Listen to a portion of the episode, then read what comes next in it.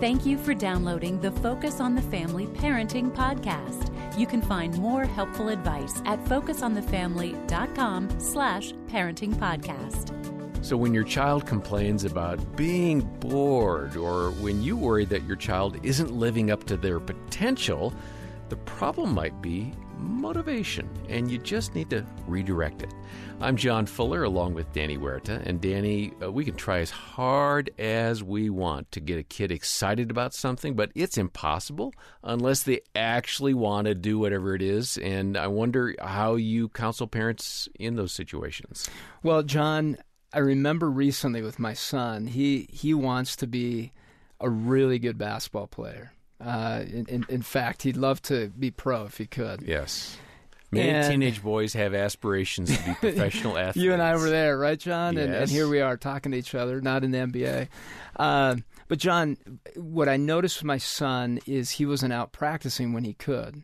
He was doing something completely different. Yeah. And, and, uh, and so then I asked him in that moment, what, what is it that you're, you're wanting? You've said that you really want to be super good at basketball.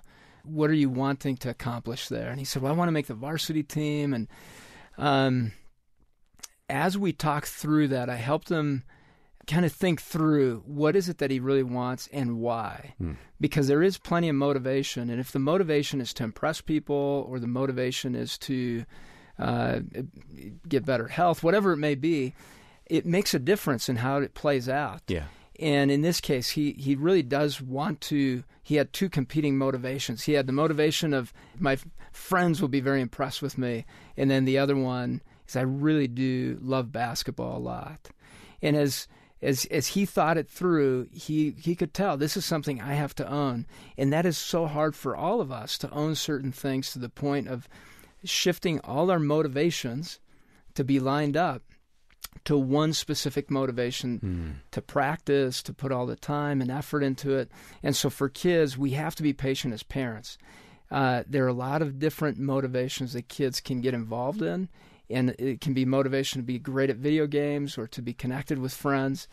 And uh, as we enter those conversations as parents, enter it with patience and with grace, mm-hmm. and maybe ask a lot of questions to understand where they're at so that uh, you can help them be successful at shifting motivation. Well, that's really good insight. And we're going to turn a corner now and hear from Dr. Kathy Koch. She talked to Jim Daly and me about using teachable moments to help motivate our kids. And here's more with Jim.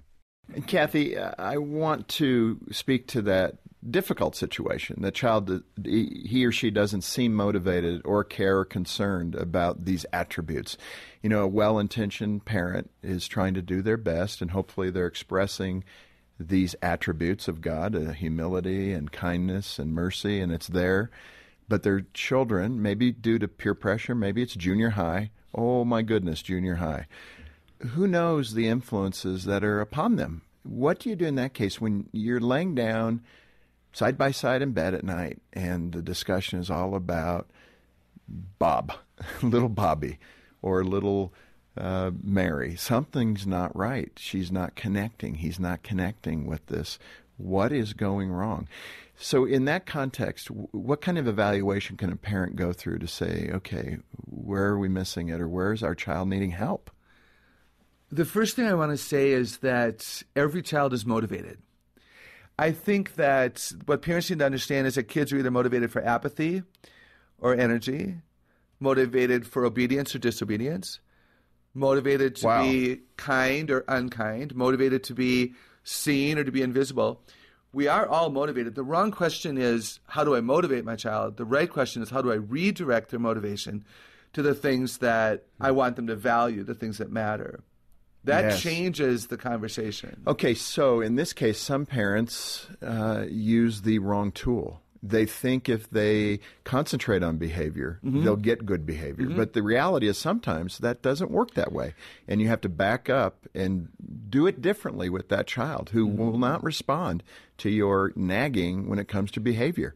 So that one seems to be a prominent one here at Focus. We hear from people all the time, Mm-hmm. parents who are struggling because they are trying to get this kid moving in the right direction. To me, that's a behavioral question. They're not obeying what I'm asking them to do. Right. So, what's a different tact a parent can use that is often successful, maybe not always, but just in that context where you mm-hmm. have misbehavior and you're drumming the drum, bang, mm-hmm. bang, bang. Right, assuming that you know another reward would work, or, or another punishment, if you will, will work. All So about, the- cons- you know, the whole thing about risk and reward. And Right, right. So I would love the parents to step back and observe longer and ask themselves, what is motivating my child to move in that direction? Is it peer acceptance? Is it peer pressure? Is it, I know of some kids who self sabotage and they don't want the pressure of excellence because it's easier to be average. I can be average. Interesting. I, my goal is average. I can be that. So now I'm successful. Hmm. So now I feel good. If you perceive that that's what's going on and they've lowered their expectations for themselves, then you look for the opportunity for the teachable moment to have a conversation and you prove to them that they're capable of more. I use the phrase, I know because. Like, what's the evidence? I know you're capable of a B plus. I know because for I've tracked your records and for a month this has been the scores. So It's not you're not that far away from a B plus. I know you're capable with a little bit more effort or a little bit more Discipline. diligence or concentration or focus or ask for help or something like that. Back to your question, I don't want to hijack your conversation. You asked a really important question, Jim, about trying to, you know, enter into getting to know what's going on there. Uh, listen longer. We just need to be quiet. That's so hard. Why oh, is that it's so, hard, for us? Because we want a problem solved. we do. We want, and what you know, what I believe, and so many of us believe, is that if a child feels like a problem you're trying to solve or a project you're trying to finish, they don't feel safe with you.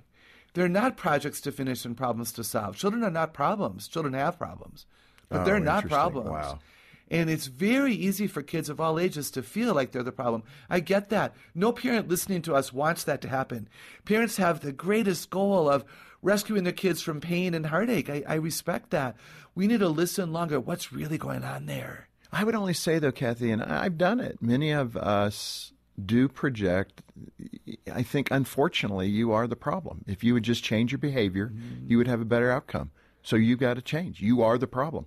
We don't say it that directly, but it's kind of oozing out of us in different ways, and the kids get it. They feel it, don't they? Oh, yes. They, they tell me they do. Yeah, you see thousands of kids. Right. And some of the kids will even say, Dr. Kathy, I know I am the problem. You know, and then I'm like, whoa, whoa, whoa. No, let's back up. No, you're having problems. You're struggling. You're concerned about X, Y, Z. So do you want to overcome those? You know, and then you begin to look at mm. the focus of change. So, and change, again, there's a chapter in the book about change, um, and we can talk about that if you want. That's an important thing that kids understand that you can't just snap your fingers and have it all go away like technology makes everything easy. You know, Danny, uh, Kathy was saying how some kids are, they just immediately say, I am the problem. And I'm sure that I have uh, been guilty of, of pointing that out to my kids. You know, you, you know, that, that you language and pointing the finger at them, that really can cause some self esteem issues. How do you see that in the kids that you interact with? through those words, John, where they say I'm stupid or I I'm so dumb. And it's the assumption that they've they've made the adults, the parents, the, the exact people they want to be a- approving of them or to be proud of them. They they feel like they've disappointed them in hmm. some way or another. And many times it's just that the parent is tired, they're stressed, uh, the, things are happening at full speed, and all of a sudden they just say something that makes a child feel that way. And the important part here is the filter. What it, what it, how is my child taking me in right now? And when I when I've said something in, in, in a moment of frustration, how did they interpret that? And I remember one time entering, coming into the house, uh, and I had a lot of deadlines going on, and I, I was very focused. And my daughter came up, very excited to get my attention, and my wife was trying to get my attention about some other things we needed to take care of. And my daughter kept having that bid for my attention, Yeah, right? She wanted that. And I said, hey, stop. You're creating stress here between mom and I. But it wasn't her. Oh, But in that moment, it was You me. were the problem. It was me, right? Yeah. And uh, that that's Hmm. all of us as parents. I've seen it in my practice where there've been a lot of misunderstandings over time, and she, I could tell at the corner of my eye she felt really hurt by that. And then I had to pause for a moment and recognize that and walk over to her and say, you know, this distresses me. That was the issue. It spilled out. How about we connect here in about two minutes? Let me figure out what's going on with mom and I. And now let's I, I do want to connect with you and you're not the problem. I want you to know that you're not you're not creating the stress. I was stressed. Yeah. Well, I appreciate And, uh, the self awareness and the way you handled that. What if she said, "No thanks, I'm done, I'm out of here," Yeah. or in, in or somehow conveyed to you that you you so hurt me, I'm not interested now. And and I would probably in that moment I would say I completely understand. That must have hurt. And uh, if I was in your shoes, I would have not. That would have not been my favorite moment. And that's okay to say. And just say, hey, let me know when you want to connect because I'll I'll make sure I'll try I'll try to be as ready as I can Yeah. because I love you very much and reassuring that. Uh, it you know being a parent is not an easy thing because it's moment after moment where you're having to respond to things that you weren't that, that weren't, weren't supposed to happen and that was a phrase my daughter brought up uh, early in her life she had spilled something noticed that we looked over and she said dad that wasn't supposed to happen and that was uh, i said you know what That's a good i think that happens a lot to, right yeah. in parenting Yeah. Well, Dr. Koch, um, I, first, thank you, Danny, for those insights. And let me just say, uh, second, that Dr. Koch has a lot of wisdom as well in her book, Start with the Heart, which we're happy to send to you. Uh, if you can uh, just make a gift of any amount, a monthly or one time uh, gift to Focus on the Family. Our way of saying thank you for joining the support team is to send that book, Start with the Heart, to you uh, for your own use or to pass on to somebody you know. And you can find articles from Dr. Kathy Koch and others at our website. And just also know that if you're facing real difficulties and need a counselor to help kind of sort things out or just get a, another person's perspective, give us a call and schedule a time for that consultation. Our website and phone number are in the show notes. Next time, we'll hear from Jeannie Cunnion about relying on God and not our own strength. I'm John Fuller, and on behalf of Danny and the entire team, thanks for listening to the Focus on the Family Parenting Podcast.